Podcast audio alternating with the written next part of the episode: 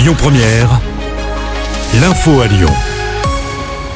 Bonsoir à tous. À la une, il a eu lieu à la mi-journée le premier conseil des ministres du nouveau gouvernement de Gabriel Attal. Les noms ont été dévoilés hier soir. Le premier ministre a fait un choix resserré.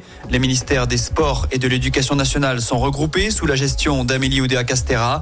Même chose pour le travail et la santé avec un ministère dirigé par Catherine Vautrin. À noter la nomination surprise de Rachida Dati à la culture. Celle-ci a dans la foulée été exclue du parti Les Républicains.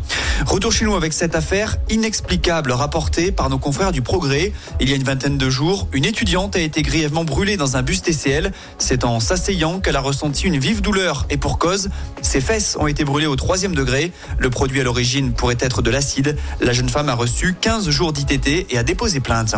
Lui était en permission et il est soupçonné de trois agressions sexuelles. Ce détenu s'en serait pris à des jeunes femmes entre septembre et décembre dernier dans le 5e arrondissement de Lyon. Il aurait profité de ses permissions de sortie pour passer à l'acte alors qu'il purge une peine pour des faits similaires à la prison de Saint-Quentin-Falavier. Âgé de 38 ans, il sera jugé en juin prochain. À Lyon, la mairie va augmenter ses fonctionnaires. Après le congé paternité porté à 10 semaines, la ville annonce une revalorisation des salaires à venir. L'augmentation sera effective au printemps prochain et elle sera de l'ordre de 1000 euros net par an. Coût de la mesure, 10 millions d'euros. L'inflation ralentit en France. Elle était de 4,9% l'année dernière contre 5,2% en 2022. Une baisse due en partie à une accalmie du côté des prix de l'énergie, même si on note une hausse du prix de l'alimentation selon l'INSEE.